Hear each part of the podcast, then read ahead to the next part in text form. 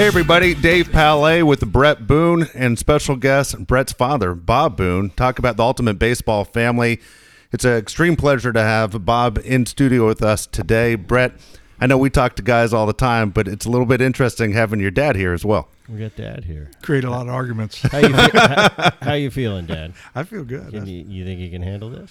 I think I can probably keep up with you. Yes. We've we've done a few together, I think, over the years. We've done this at the dinner table I'll many, tell you many what, times. Dave. Yes. he's getting a little older. We take it easy. on. Do you guys have conversations baseball, listen, 99% of the time, or do you stay away from baseball and family, or is it just, it's one and the same? It's always baseball. It's always been baseball. My dad was alive at, at Thanksgiving, or you know, and Aaron would be there, and it was nothing but baseball. So usually it created arguments. Bret, my dad, used to go around. My dad would defend all the older guys, and Bret was saying, "No, the athletes are better." It was quite a war for a long time. Well, I, spe- I I talk rationally. so when you have people constantly, you know, they'll fight you on anything. So uh, no, but it's always been yes, it's always been very present in our family, and uh, you know, we get Aaron in on the mix, and and now he's in the analytical world, so. You know, he's not even fun to argue. with. it's, it's like arguing with the computer now, right? Because a, he, he's a pain in the ass. There's a lot of arguments to go around us. Well, Bob, let- let's start there. As far as you you know, your childhood with the baseball, you have a father that's a major leaguer, which eh, I'm sure everyone in the neighborhood goes, "Wow, Bob's dad's a major leaguer." Then all of a sudden, you become a major leaguer as well. It, at that point, does it become one of those things in your mind? Man, there's a lot of pressure on my kids to possibly follow in the footsteps of, of the family business. Well, I, I, was raised actually.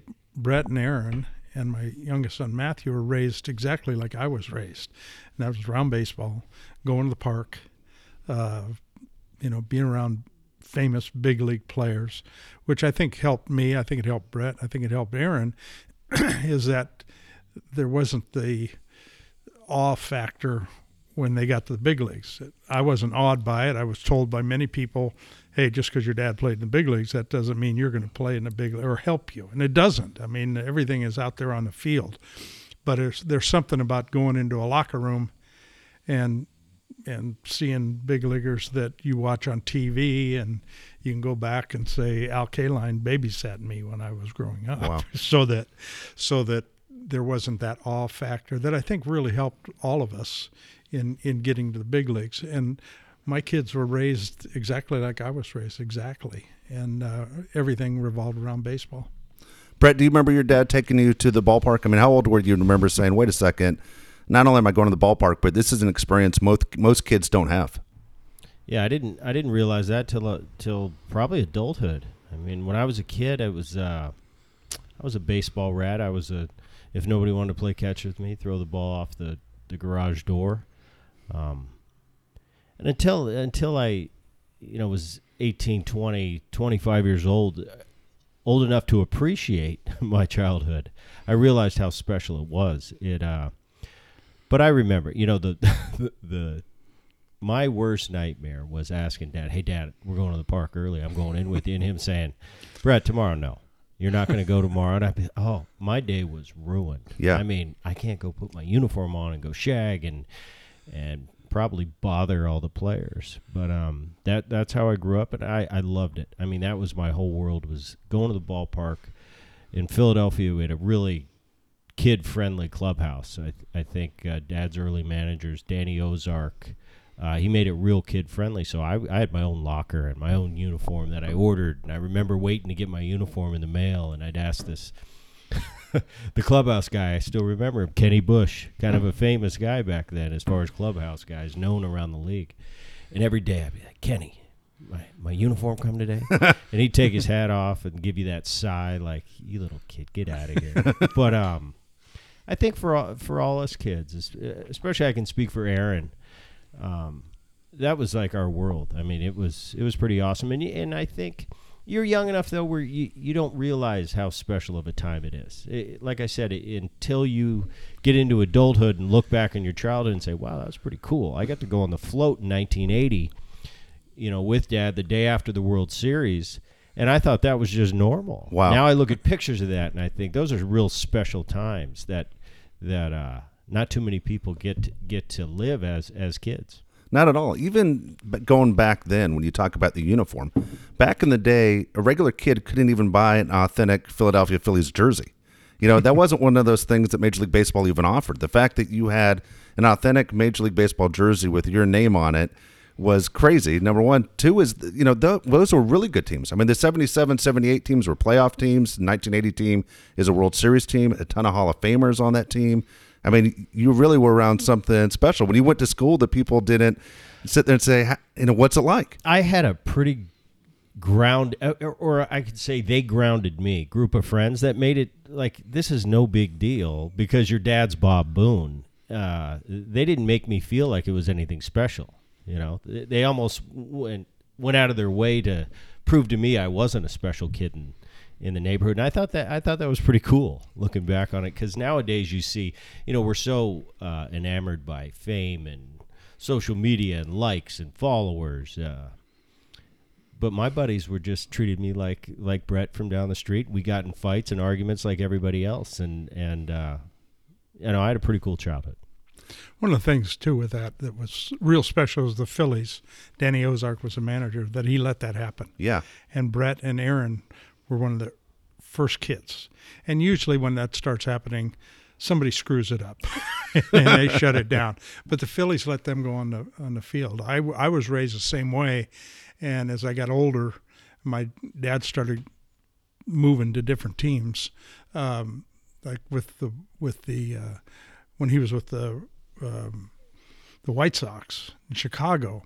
I'd go in every day. I was there all summer, and uh, the uniform I had was Nellie Fox's uniform. Really? And I was kind of a big kid, and Nellie was little. And one of the big big things that went around was we were coming off the field one day, and this guy was just badgering me to get his auto my autograph. He's calling me Nellie Fox. I was 11 years old, and uh, and the kids the big thing, Bret said, it ruined his day.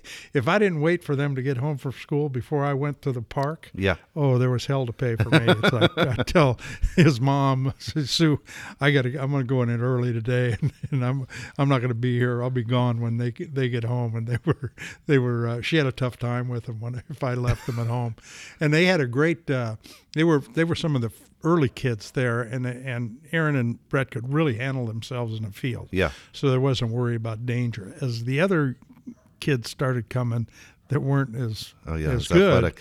then then ownership and management starts worrying about is this guy going to get killed out in the, in the outfield?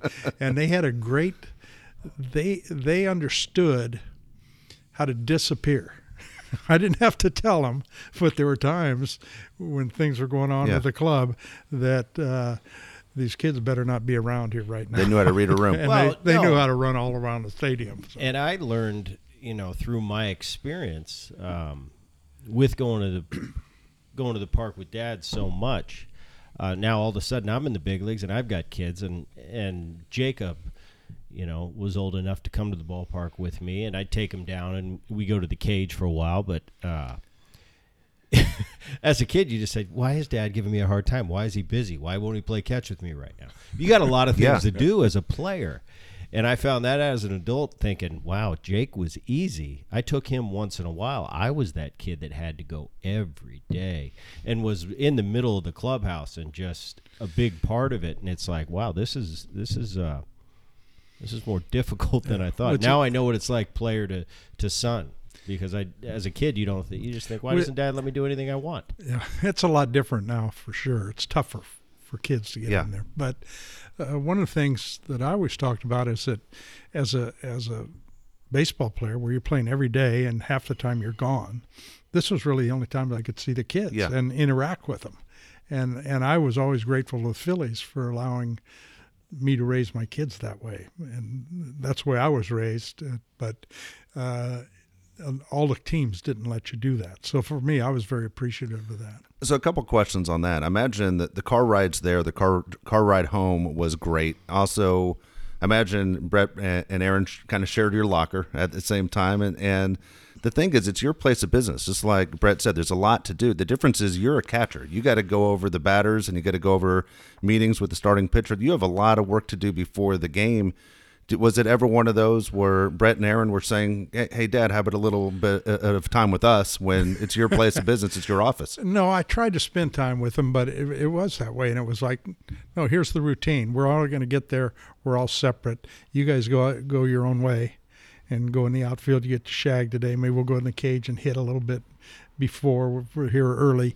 Uh, but it was, don't bug me.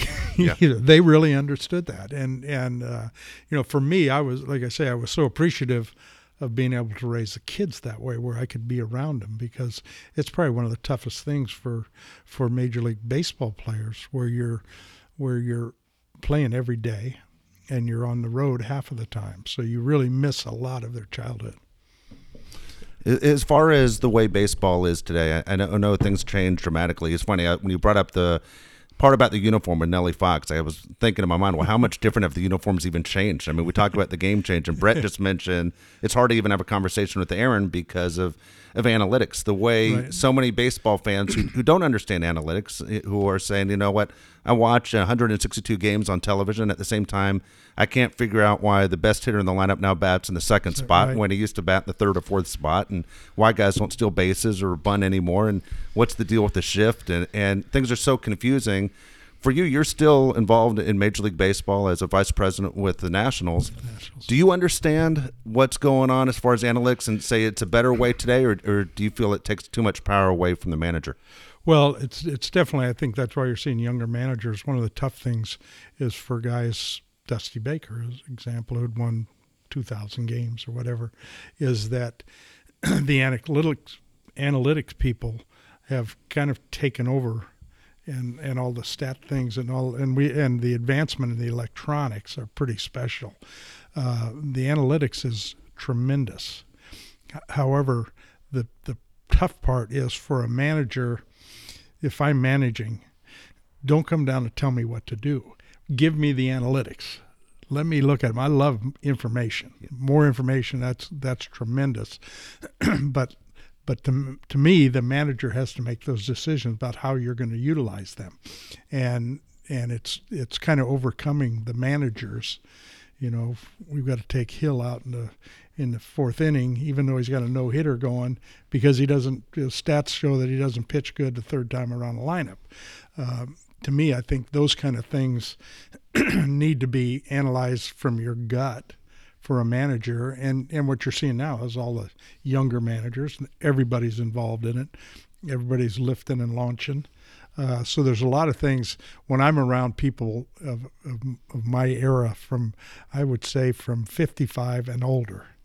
And now that I'm 71. But anytime I'm around a bu- group of guys, most of us are kind of, kind of, uh, uh, ripping on the analytics part of the game. It's like, no, why, why wouldn't you just hit it over there? There's Yes. nobody standing over there. Can't you hit it over there? Uh, I could hit it over there if I needed Yeah. to. And then I think there's, uh, you know, for us, the game has changed so much that, and I think for any people, my dad would be the same way. It's like, no, that's not how you play it. And uh, a lot of the analytics are proving that's the way you play it. But for me, uh, you know, I'm not so sure that all the shifts. Uh, I know, I know. A lot of times when it helps you, but there's a lot of times when it's like, why isn't the shortstop standing right there where that ground ball went through? And I think it's a re- it's a tough time for us old people. I think it's a tough time for baseball fans for the for the fact last year was the first time ever there were more strikeouts than hits. And I think a lot of baseball fans don't understand why is it okay to get a base hit through the shift but not okay to bunt against the shift. Well, I think uh, a lot of things have been taken away. The hit and run, although I think the Red Sox used it to, I think, win the World Series Yes. last year. Uh, the bunting, uh, and the the era of telling people that it doesn't matter if you strike out. When I was growing up, strikeout was the worst thing you could possibly do. It's like, okay, I'm going to forego every home run because I'm going to battle this pitcher and you're not going to strike me out. And for me, watching the games, I miss the old way of playing. And that may be just me. But to me, it, it's like it takes a lot of the excitement, a lot of the things that a manager can do to beat this team you're playing when your pitcher's pitching really good, and to lose the hit and run, I think is a, is is something that I miss a lot. Uh, playing for one run, you know, instead of always giving in to the Uh, here swing as hard as you can, and this guy out here's throwing a hundred and you're swinging as hard as you can. That usually leads to a lot of strikeouts. Yeah, and and I miss I miss that part of the game. I think a lot of baseball fans do. I, I, you know, and, and the reason I say that is for for a person like me who's a baseball fan, and there are a ton of us out there. We like to try and manage along with the manager. We like to to watch the game, just like football fans love to be the offensive coordinator. We want to say, what would we do in this situation? Where that's all kind of disappears. There's no, hey, you know, I could go to Well, you and gotta- say, Bob, in the seventh inning, why don't you bunt him over? There's none of that anymore. Well, you've got to you've got to be on your computer more. Yeah. to, to make those judgments. But it, I, I, I'm, I'm disappointed because I guess I don't get as excited about a home run as most of the rest of the world does, and and that, a lot of that in the analytics has developed to say no, the, these fans that are coming here want to see the ball go out of the ballpark. So that's different Yeah. from me. I want to see the, all the little things that happen in the game, and and uh, you know, a lot of things. The game has changed so much we're we're we're kind of forced into bringing in the great talented players uh, earlier in their careers when you know if I'll watch and go he doesn't know how to play the game yet and but but he needs to be here because of his skills and I and I think for a real purist uh, you miss a lot of that. And there's a lot of parts of the game that going, gosh, this game's not as exciting because I'm waiting around for somebody to hit a homer. If they don't hit a homer today, yeah, I, I didn't get excited. I didn't get excited about guys walking away with striking out. I've got a lot of friends that are pitchers that love the game. Yes. Well, Bret, where do you find yourself? I mean, to me, you should have been playing in this era right here. This era seems like it's right up your alley where you were a guy that hit a lot of home runs for, for a second baseman, let alone for a guy that, that would have played in a corner outfield position. It seems like if you were playing now, this is, game is right up your alley. Well, I, I think okay when it comes to the analytics, I think you you look at the analytics, and that's nice to have. The more uh, Dad mentioned it earlier, and he touched on the fact that we want information, we want knowledge. Um, but baseball, you can't run a baseball team like you run Walmart. It's not bottom line. Math works for a lot of things in life. But when it comes to baseball, there's more to it than just the math. There's the psychological difference in that clubhouse amongst your teammates from from the best player on the team to the 25th man on the roster. And that comes through playing together and playing the game the right way.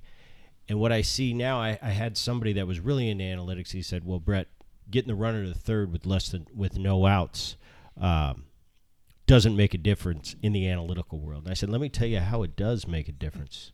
If I move a runner over, and whoever's hitting behind me that night hasn't driven in a run in a week, and he and he hits a sacrifice fly and drives that run in." And all of a sudden, in his mind, he thinks I can drive in a Yeah. run. Now, all of a sudden, that 25th man on the roster sitting on the bench and he watches what just happened. That trickles down. Now you've got that whole team doing that. Now you got a winning team. You create a winning atmosphere. So you can throw analytics out the window when it comes to that. Um, I don't know. I just think see it see it being overplayed. I think it's a part. It's 2019. We've got to change with the game without a doubt. It's getting better. It's getting more advanced. We're getting information. The training techniques are are so much farther advanced than they were 20, 30 years ago. And I think that's all a positive thing.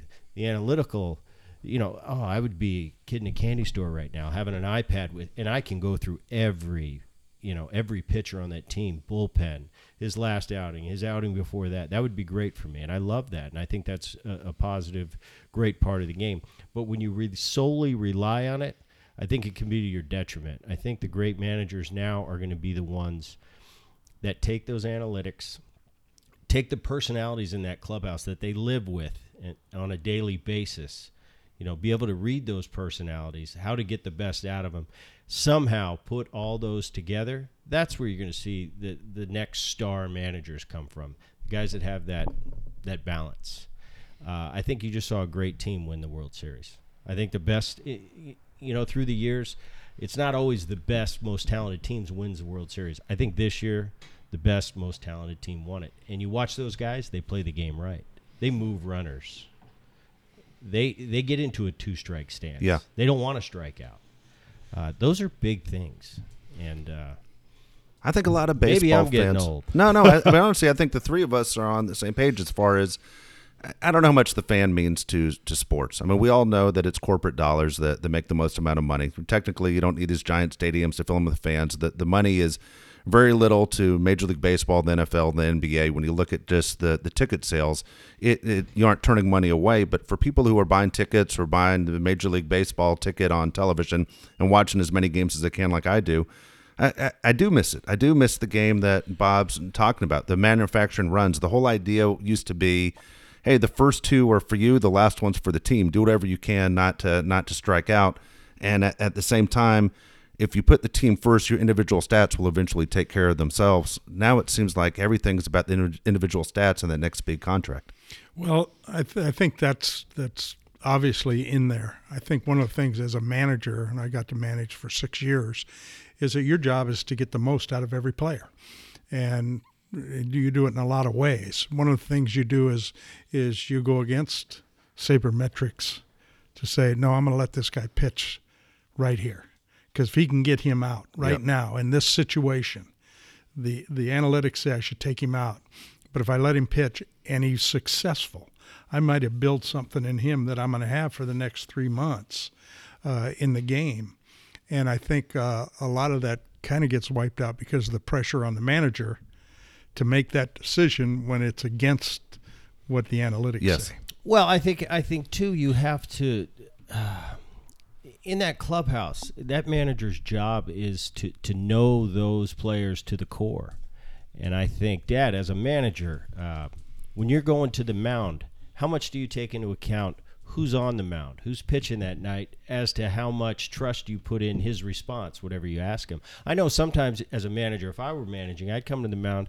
I might ask a question that's completely it doesn't make sense in the situation. I want to see his body language, how he reacts, and I'm going to take into account who is who's on the mound. I know this guy. I know his personality. I can tell by the way he he reacts to my question whether I'm taking him out or I'm leaving him in. Would you do that when you were managing?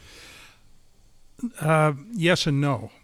I knew the players well enough, and, and that was my job. I've always felt that you had it wasn't about the manager being the captain and he's the leader. It, to me, managing is about having relationships with your players and how good you can have them so that you know them. It's very much similar to catching. I had to know every pitcher and and have a relationship with them, and it takes time, and it takes time getting together with them so that that I know uh, when they're when they're done.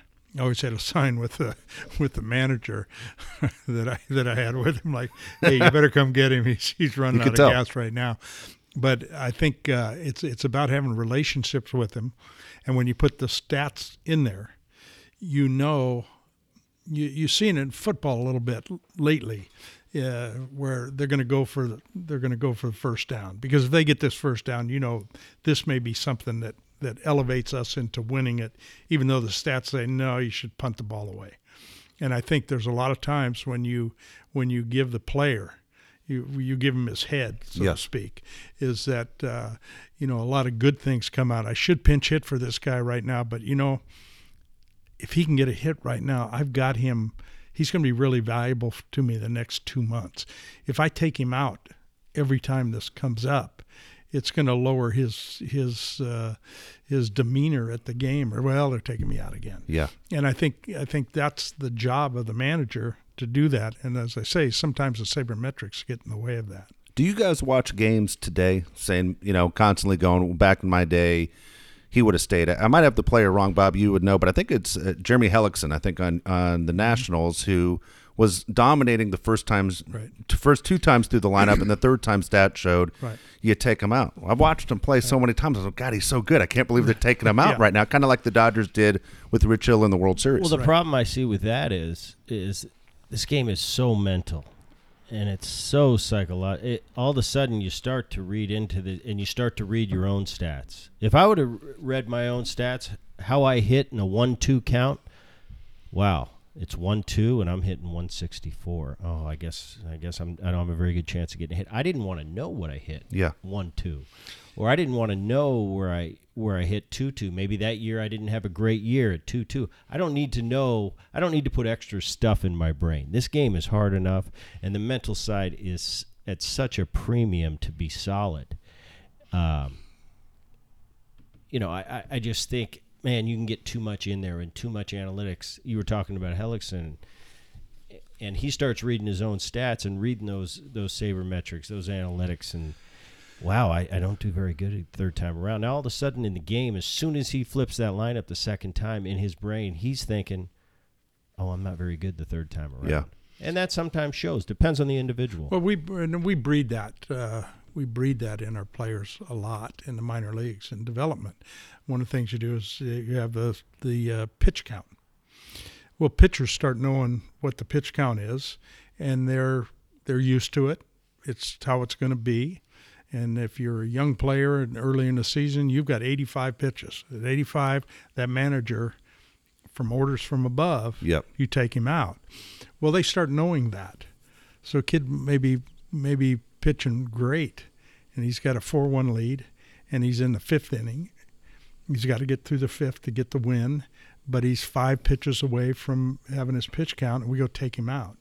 To me, and I'm in a position of some authority there. I I get angry sometimes with that. It's like no, we're we're creating pitchers not there to win.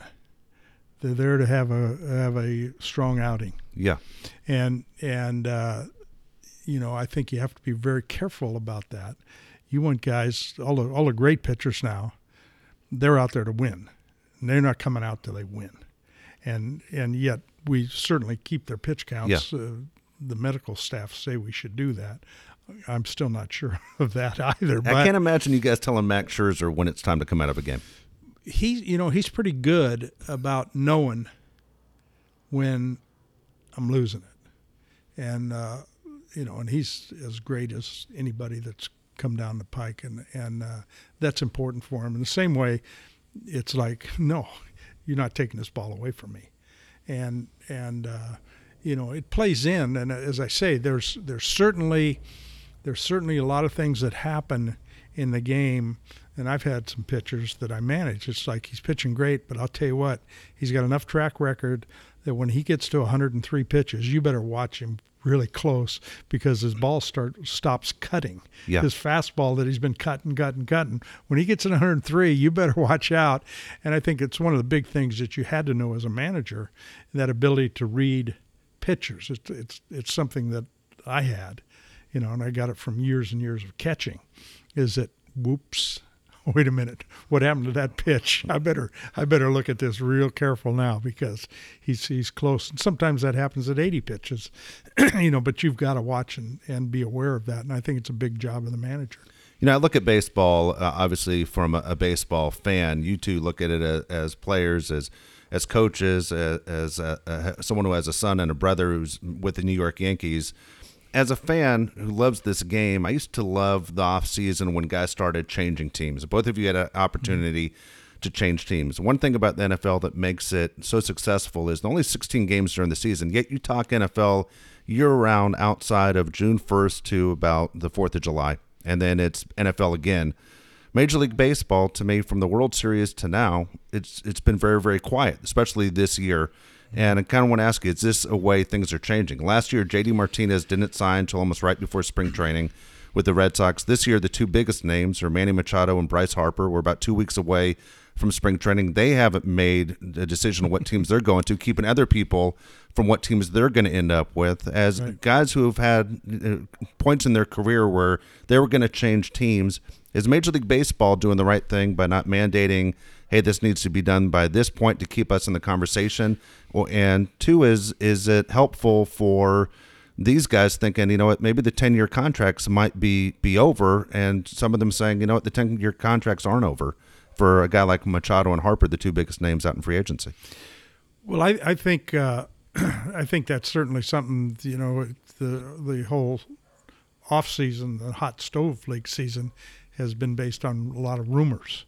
you know, the two biggest guys are Machado and Harper, and they're still out there. You know, so and, and I think for me it starts wearing on me like okay, I'm tired of watching Yeah. rumors or listening to the expert here and there because nobody knows except them. Yes. And it's like, well, we got to we got to move on. One of the things the Nationals are doing is we've moved on. Uh, still want Bryce, but we've moved on to a situation where we're in pretty good shape either way. And we'd love Bryce to be a Washington National for the rest of his life. But uh, it's, it's just the way it, it has. And, and you're talking about great players that have a great effect on your team and where you end up. And, uh, you know, and they have the rights, and, and uh, I can't. Uh, I can't take that away from 'em. Nobody can, and I think it's just part of what we're living in, the society we're living in now, and that you you adjust to that. And when you're old like me, you look back on what it was. when you're not, and we're trying to get younger and younger people involved with baseball, uh, that's that's what they have to be involved in, and and I'm sure a lot of people real recognize baseball as uh, the greatest time ever. And I think my dad thought, no, the greatest time was in the 50s. For me, the greatest time was in the 70s and 80s. For Bret, it's the 90s. Uh, and I think that's, uh, you know, anytime things start changing a little bit, it's like, I, I think all of us that way. I think it's human nature that you go, no, no, it's the best days were when I played, and here's how we played. And I think that's just inherent with us. And, uh, so I can't I can't really judge that. I think you know what I do know is there's more fans now, Yeah. and and there's more people in those seats all every day, and ultimately we have to encourage the management to make money. So because they don't make money, then the players don't make Exactly. money. So we have to encourage uh, whatever's happening. If it's working, if it's working, that's the best thing for baseball. Bret, how important was it for you to know where spring training was, where you're going to make your home, especially as a player who had a family? Well, I got traded twice, and I was only a free agent one time. So, um, you know, I didn't have this elaborate drama-filled, you know, waiting in the free agent market. So I, I really don't, I, I really didn't uh, witness that too often. I think too, um, I think it's a market thing. You know, it's all not. It's not like a housing market, but sometimes houses are just selling every day. It seems like boom, another one, another one, another one. Some off seasons, man, the signings are left, right, left, right. Wow, he got that much, he got that much, and some are a little slower. I think it's pretty rare for two two marquee players like a Harper and a Machado to be on the market at the same time, both being that young with the potential and what everybody likes to throw out there and project what they're going to get. When there's probably only four or five teams that are even in the market for that, it, with with their with their home teams being two of them. So I think it's a little different this year when you've got two big two two of those big ones on the market. Uh, but it, but I found through my career, um, you know, some slow times in 2000 after the 2001 season. Man, that was a slow off season, and none of us, you know, I remember the top free agents were sitting around. seemed like forever to to just get an offer. So I think it depends who you are, uh, the type of money you're looking for, the type of years you're looking for. How's the game going? What are the owners thinking? Uh, you know, are, are owners pulling back? Did they just spend a lot in the last several, three, four, five years? Is it time for them to pull back a little bit? I, I don't know. Um, but I think it, you know, next year can be a completely different animal, and you go, oh, all the signings are done, and uh, you know, all the big names are signed early, and we're off to spring training. So I think it's year to year, but I think the market dictates it. I think uh, there's a few other things in play. I think as far as the game and how it's doing, I think it's doing great. I think social media, just like everything else, has just kind of blown whatever you're talking about blows it up 10 times more so i think that's been a huge part and and you know it gives the players an individual i think each player now what's different than from when i played and definitely when when dad played was each player seems like has his own brand his own thing what he's about because he can talk to the fan he can talk to the fans from the dugout Yeah. if he wants and i think it's kind of cool in, in some ways um, in other it's a little much because I, I'm kind of caught in between. Dad's kind of completely, you know, social. What is this social media? It sounds like what my grandpa would say. Whereas I, I'm on the the other side where I'm just learning a little bit, but my kids are really more into it than I am. Um, so I'm kind of in the middle, but uh, it's been a big boom and a, and a big money maker for a lot of people. You know, it's interesting that you bring up the social media thing because, as you said, everyone has their own brand now. As people who grew up, you know, in a famous family. I mean, Bob, you were kind of dragged into it because your dad, and Bret, you were dragged into it because of your grandfather and and your father, and, and you're you're still involved in it. And you know, the old saying, "People in glass houses shouldn't throw stones." Exactly. Well, our all of our kids who have social media, they're creating their own glass house. I mean, everybody can see everything they're Forever. they're- forever. I mean, whether they're famous or not, or they want to be Instagram famous Sure. or anything else. I mean, I imagine both of you have to be looking in, at, tell- at these I'll tell you kids what, going, "Are you guys crazy? Do you ten- understand what in- you're doing?" In 10 years, Yes. no one will be able to run for president. Nobody. Because they're going to bring something up yes, from when you were 12. yes. As when you were 12 You know, and I old. think there's a lot of benefits, and I think a lot of cool thing and information, and, and you can get man to just press a button on your phone, and you, oh wow, I have this information right now. I don't have to look it up. I don't have to go to the library. There's a lot of positive things, but there's there's the drawbacks too. As parents, all three of us being parents, we know what the Yeah. drawbacks are. So, uh, you know, it's a it's a catch twenty two. Bret, I got to ask you about your good friend Edgar Martinez, who who got in the Hall of Fame just the other day.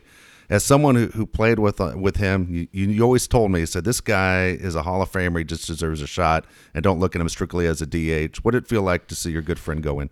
Oh, it was awesome. And I I got a chance to talk to him real quick, and uh, you know we talked about it. We just kind of turned the clock back a little bit at some times that we had, and we were playing together, and we laughed a lot. But I was really excited for him. Um, and I'm starting to look at it differently now too. The DH is a, it is a position. That's a position that's been carved out in Major League Baseball. You know, it's like a kicker. Can you get in as a kicker? Well, yeah, you're a big part of the team. Uh, the DH now is a big part of the team. I think what took Edgar a while is is if you look at the just the numbers. I think we're so trained over the years when we're looking at Hall of Fame. We have Matt. You know, my dad and myself were were talking about this on the way over.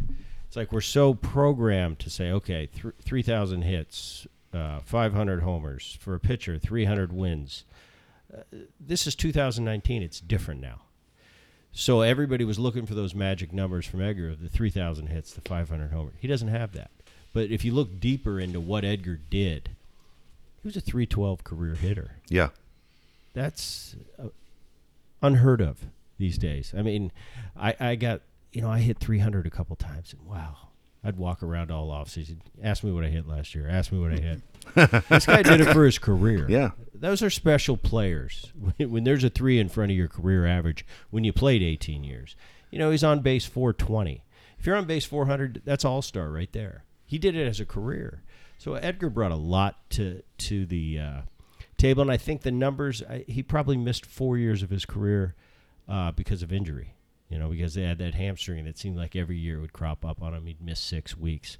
So that's why I don't think you see the 3,000 hits. But he's got the two batting titles. He led the, uh, you know, the five or six Silver Sluggers, the seven All Stars. Uh, this guy, I think more importantly than anything, uh, if you took a poll from his peers from our generation and said, "What do you think of Edgar Martinez?" I think that the common answer would be, he's one of the best hitters of our time, and that's just kind of common knowledge amongst the players, which to me are are the most important guys. You know, as a guy who covered Tony Gwynn for 10 years, Tony Gwynn used to say almost exactly what you said. He said, he's the American League version of me.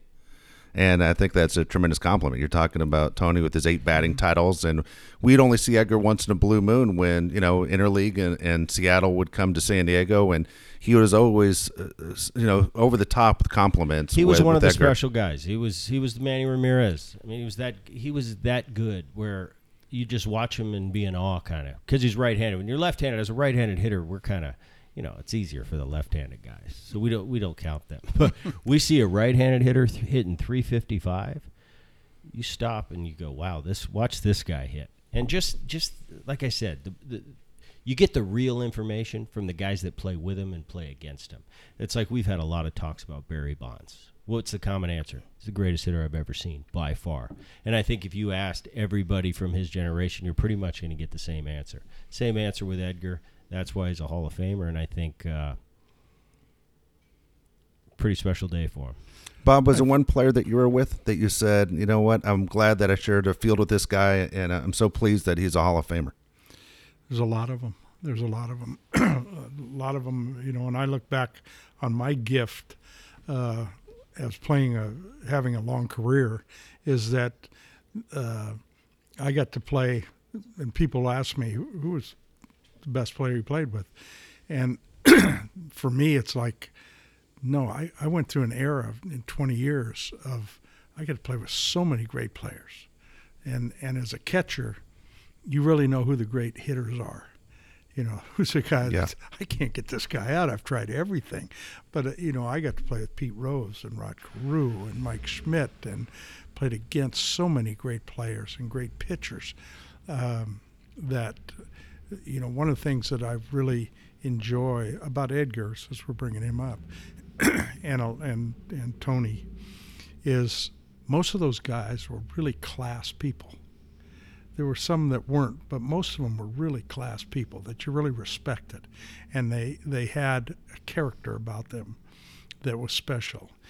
In my job, in evaluating and teaching younger players, major league players, and and interacting with them, you know, to me, something that's so important is character, and character at the end is what wins, and and uh, you know, I would I'd have to say all the Hall of Famers I know uh, had that character.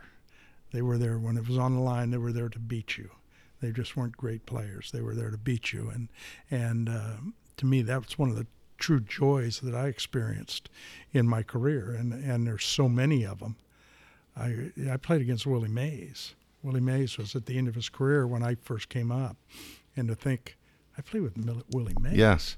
you know, and and McCovey and against them uh, is, is something that's very special to me, and played against some younger guys, and when Griffey was coming up, and and uh, so many guys that are in that category. I just look back and think I, I always feel I was blessed that I get to play against so many of them. and uh, for me, the only the only thing I don't like about the Hall of Fame is that we're missing so many other great players.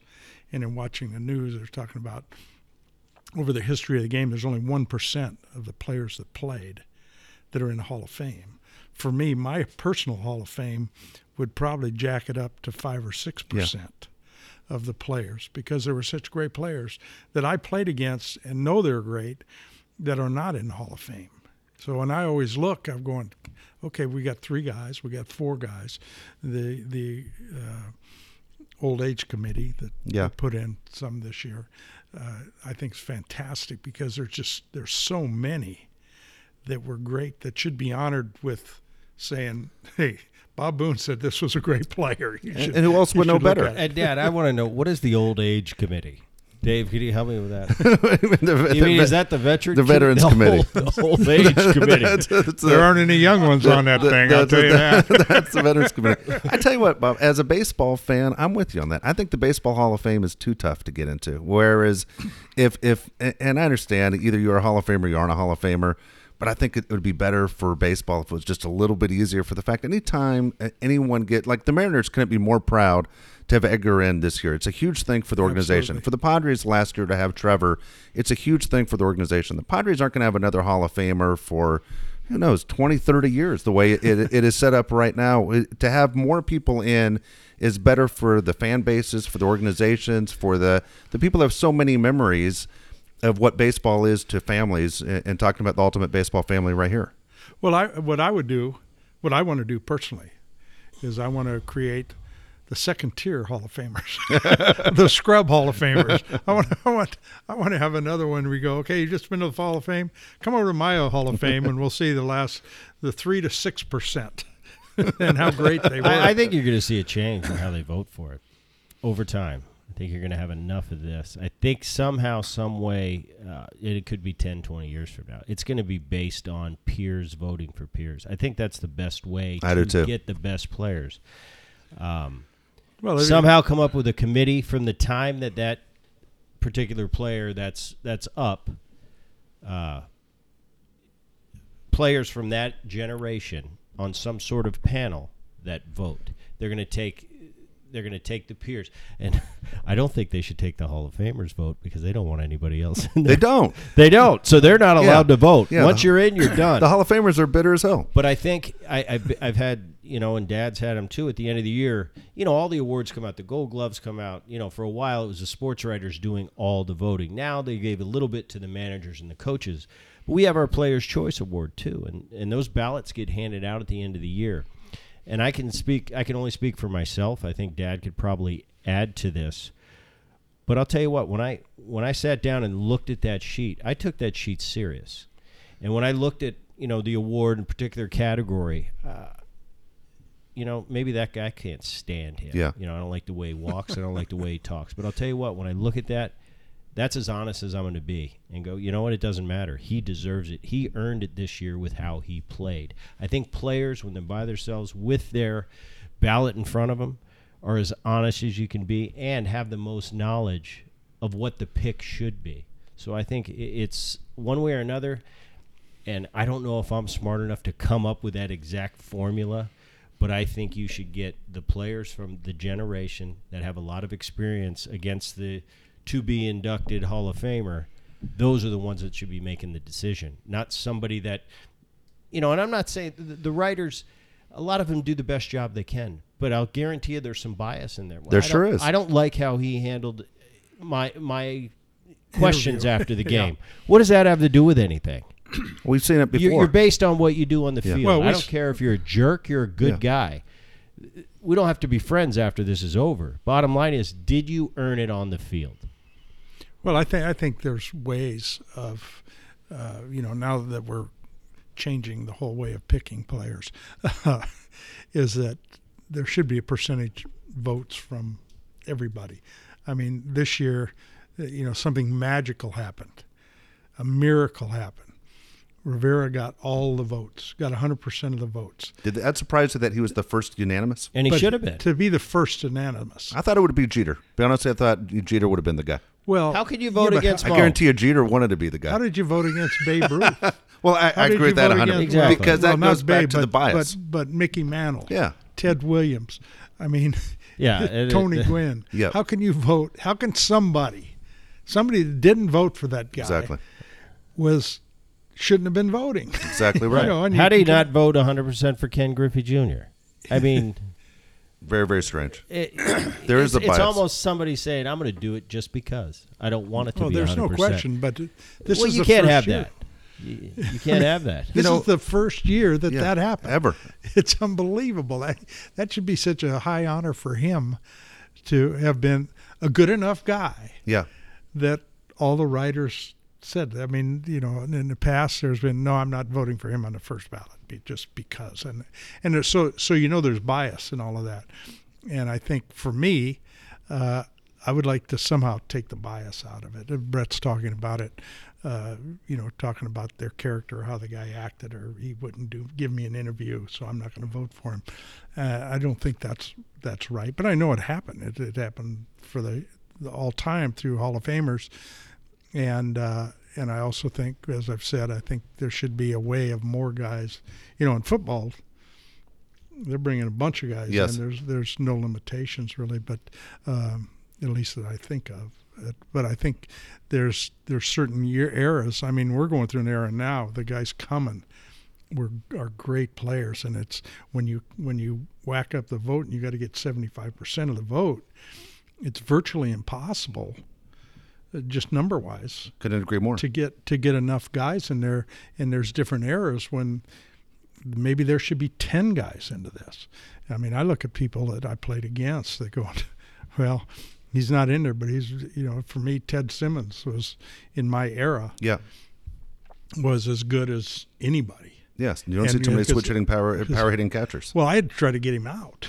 You know, I knew Yeah. I knew the guys were that were really tough, Yeah. and that to me those guys should be in the Hall of Fame. And guys that were pitched, uh, uh, you know, it, it, pitching used to be more numbers, and and wins and losses were wins are, are kind of they're going to go by the wayside because uh, pitchers it's really hard for them to pitch past seven innings now with the with the pitch counts, and so a lot of things in baseball have changed, but I I don't think the idea of when you have a lot of players in an era, they deserve it. They don't deserve this era back Yep. here where there weren't as many great players. They can't help it. and, uh, and I think we're getting more and more great players. And, and I think the athleticism of the game has changed so much. You know, we have so many tremendous athletes that are that are baseball players that are doing great things, and I think it's more and more all the time. Absolutely. It's it's interesting. Just as you were talking, and you bring up Mariano Rivera being unanimous, the first one. How about he was the last guy to wear jersey number forty-two? I mean, it's retired Yeah. in every ballpark. Really? And the first guy that's unanimous was the last guy to wear jersey jersey number forty-two. Two two quick things for you because as a baseball fan, I'll, I got to ask you guys a question. When you talk about interleague play, I'm one of these guys that I, I, I like interleague play. I know a lot of people hate it. The only time the American League play the National League is the All Star game in the World Series. My one suggestion, and, and I'll say it to you, Bob, because you still have a big voice in Major League Baseball. In interleague play, when an American League team comes to a National League city, that's when they should have the DH to show the National League what the DH is all about. And when the National League goes to the American League city, that's when they should have the pitcher bat to reverse it. We don't see any difference. You know, if you're going to bring an American League team here, then show us what American League baseball is all about. Let's see the DH in San Diego, and if the Padres go to Seattle, let's uh, let's show them what it looks like to play baseball with the pitcher in that ballpark. Yeah, I, I agree with you. I think one of the tough things is is is when you hire somebody to be the DH. That guy's a special dude. He is there to drive in runs, to hit 300. And when you're on an on a, America, a national league team and you don't have that, and you're playing that team, your guy is a bench player Yep. he's an extra player. So you're really going in handicapped uh, by having to face that DH in his lineup, who's who's supposedly the best player or the best hitter in that team. And I think it has a big effect. It's tough. I think it's really tough doing that. The same way we're asking pitchers that never hit to go and play Yeah. in the same. And and for me, uh, I'm not a fan of the interleague play. I'm not a fan because when I managed, that's a lot of more work Yes. that you have to do because all of a sudden, gosh, I'm in the National League. I get to get these pitchers ready to hit or bunt. They, this guy's got, Weeks ahead of time, correct? This guy's got no chance of bunting. So you're Yeah. you're adding a lot of things to your your program, and because you don't play them that often, you got to go through a lot of study to prepare for that team that you don't have to prepare, prepare when you've played the Pittsburgh Pirates 13 times already. You know, everybody Yeah. pretty knows it. So it, it's tougher for the manager uh, to prepare in those, and, and so that's why personally I don't I don't care for it, but I- but tell you it's here and and we have to deal with it. No question. David, I, I think I, I've never heard that before brought up. I think it's actually a really good point From a fan's point of view. from a marketing standpoint. Yeah. as a player, uh, if we're being honest, as players, we don't want interleague play. We want to play the least amount of teams so we can be Familiar with the pitchers. familiar with the pitcher as much as we can. But when you look at the game and f- what's good for the game, what's good for the fan base, what grows the game, what makes it the number one sport in the world, the fans. So we're catering to the fans. Do you think that I want to wear a mic? Do you think the managers want to be, you know, they're down seven to three in game six? Do you think they want to do an interview right now? No, but it's the fans love it. Yep. Therefore, we do it. And the reason the game is the, what it is today and the guys make the money they make is because they're starting to do stuff like that. I think it's cool. I think it's cool when you're walking. I saw today on the uh, in the golf tournament, and they're walking down the fairway with Rickie Fowler, and they're interviewing him in the middle of the uh, of the. It wasn't a you know it wasn't a charity event. This is a real tournament, day one, and they're starting to bring that into golf. This is turning into a fans' world and with the prices they're they're paying and the prices that the athletes are making, I think I think each and every one should be willing to bend over backwards to do everything that is fan friendly and for the fans because it, that's what it's all about. If you, and the more you have, the greater your game is. So I, I think that's actually a great point. Yeah, and and it is. It's it's the game is about the fans.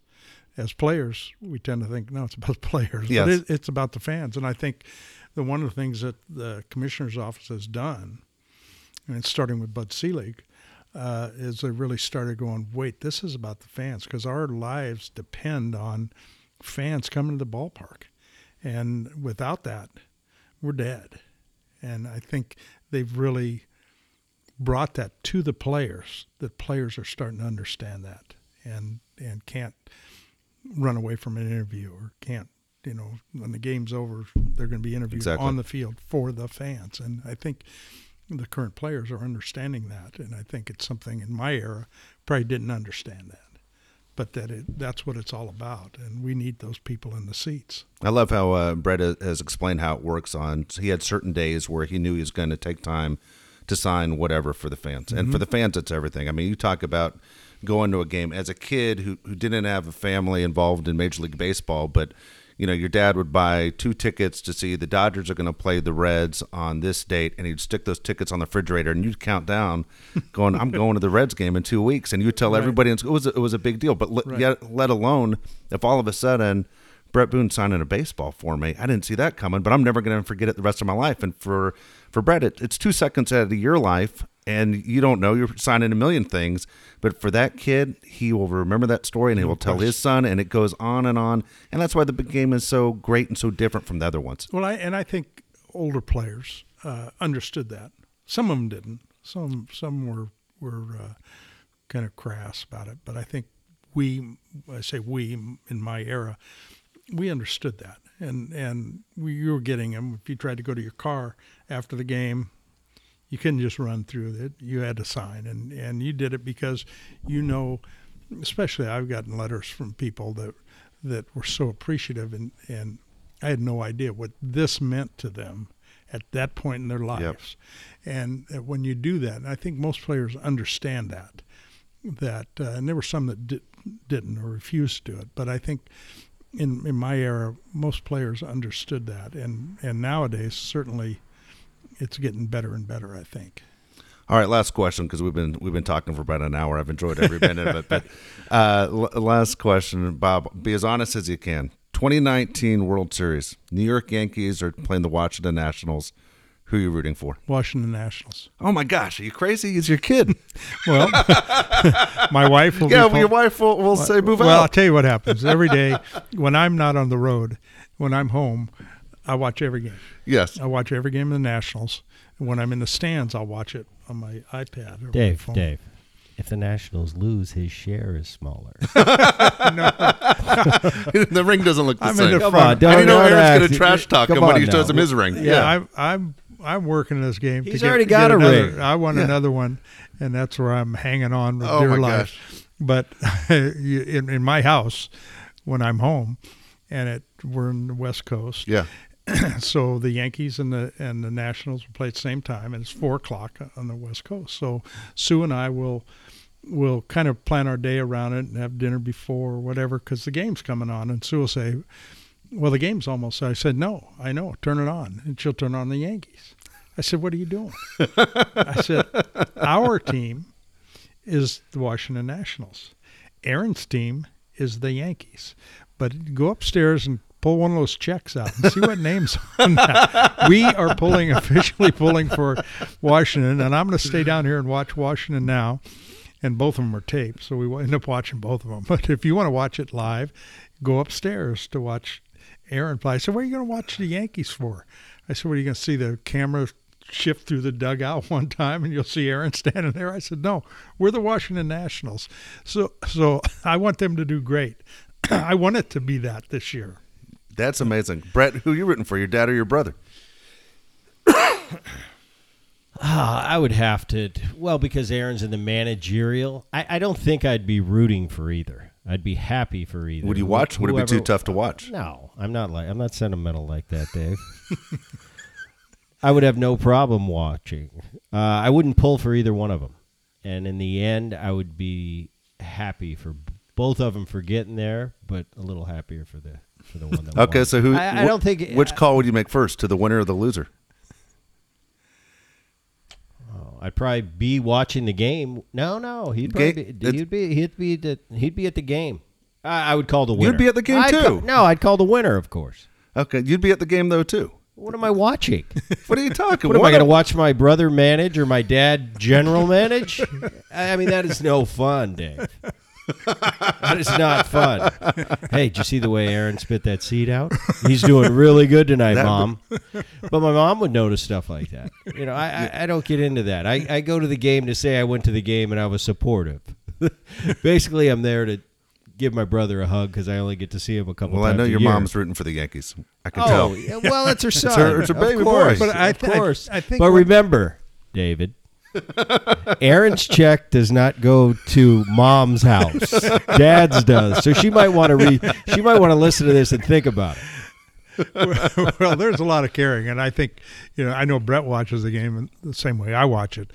I watch it watching players. I mean, when somebody makes a great play, either side, it's like that was a great play, and that killed him. That that you know he took that double away from from them, and and to me, I appreciate that. I hate it when it's against my team, but it happens, and I, and and I'm appreciative when when people make great plays, and this and this and vice versa when they don't do it right. I always used to tell my wife. I said one of the things Aaron was, I thought was a great announcer with ESPN, and Aaron has the ability, and he always has of of having relationships with people. He's tremendous at it, and and he was. I thought he was tremendous in the booth. What he could do is tell it like it is without ripping somebody. Yeah. I, if I'm in the booth, I'm going to be, I'm going to be saying, well, this is the big leagues. You at second base, you got to make that play. They've got to turn that double play. It's just, hey, if I'm in the minor leagues, I'm having a meeting with that guy after the game to say, look, you you you weren't alert on that play. You've got to make that play. You want to play in the big leagues, you have to make that play. And so I'm I'm much more critical Yeah. of plays that happen or swings or at bats. And so I watch it. I, I watch games with a different eye. And uh, when we don't do it right, I usually get upset. when I'm- we do it with you. right, I'm really excited. Uh, but I watch both teams the same way. When I watch all the games that I watch, is I'm kind of analyzing everybody at the same time. I'm with you on that one. I tell you, as, as again, as- from a baseball fan, it's a beautiful game when it's played clean, and when it's not played clean, it's it's a little disappointing because we've seen the greats do it, and we know exactly how the way it's supposed to be done. And I think as you get older uh, or play from a, in a different era, uh, we were pounded on. You you could you didn't stay in the big leagues if you couldn't make the plays the correct way. Now we got to get kids here that are so talented that are that are coming up that don't have the agilities or the or the way to play third base or second base. I know Bret and I talk about it all the time. Bret will see him not turn a double play and he'll be upset with that. I'll see a catcher not block a ball, and I'll just look at it and say, "You have to block that ball. Yeah. Something was going on in your head that didn't allow you to block that ball." And uh, I think I think that's uh, you know it's one of the things that make the game so great for me, and having seen so much of it, that uh, that makes it really interesting to me. So it's it's something that I probably watch the games with a little different eye than most people. This has been a lot of fun, Bob. I really appreciate you coming in, and Bret, it's always great. Thank you, David. Thanks. Thank It's you, been a joy just to be with you guys and to, to get a little feeling of what Bret's like. Thank you very much. okay, Dave. Thank you.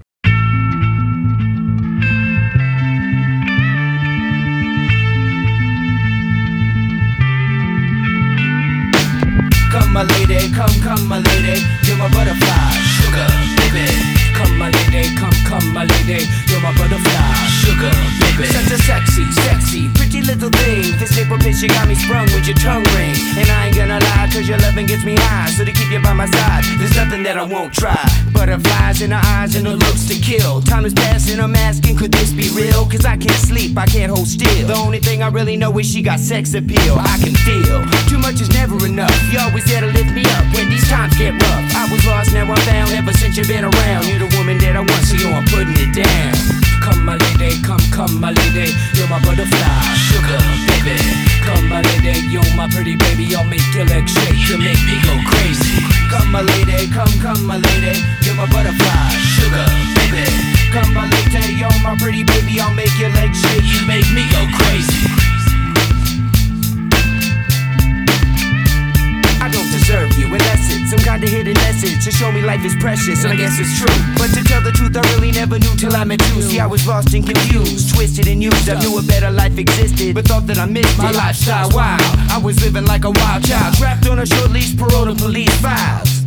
So yo, what's happening now? I see the sun breaking down into dark clouds And a vision of you standing out in the crowd So come come, come my lady. You're my butterfly, sugar, baby. Come my lady, you're my pretty baby. I'll make your legs shake, you make me go crazy. Come my lady, come, come my lady. You're my butterfly, sugar, baby. Come my lady, you're my pretty baby. I'll make your legs shake, you make me go crazy. Hey sugar mama, come and dance with me. The smartest thing you ever did was take a chance with me Whatever tickles your fancy, girls, me and you like Sid and Nancy. So sexy, almost evil. Talking about butterflies in my head. I used to think that happy endings were only in the books I read. But you made me feel alive when I was almost dead. You filled that empty space with the love I used to chase. And as far as I can see, it don't get better than this. So, Butterfly, here is a song, and it's sealed with a kiss. And a thank you, miss. Come and dance with me. Come and dance with me.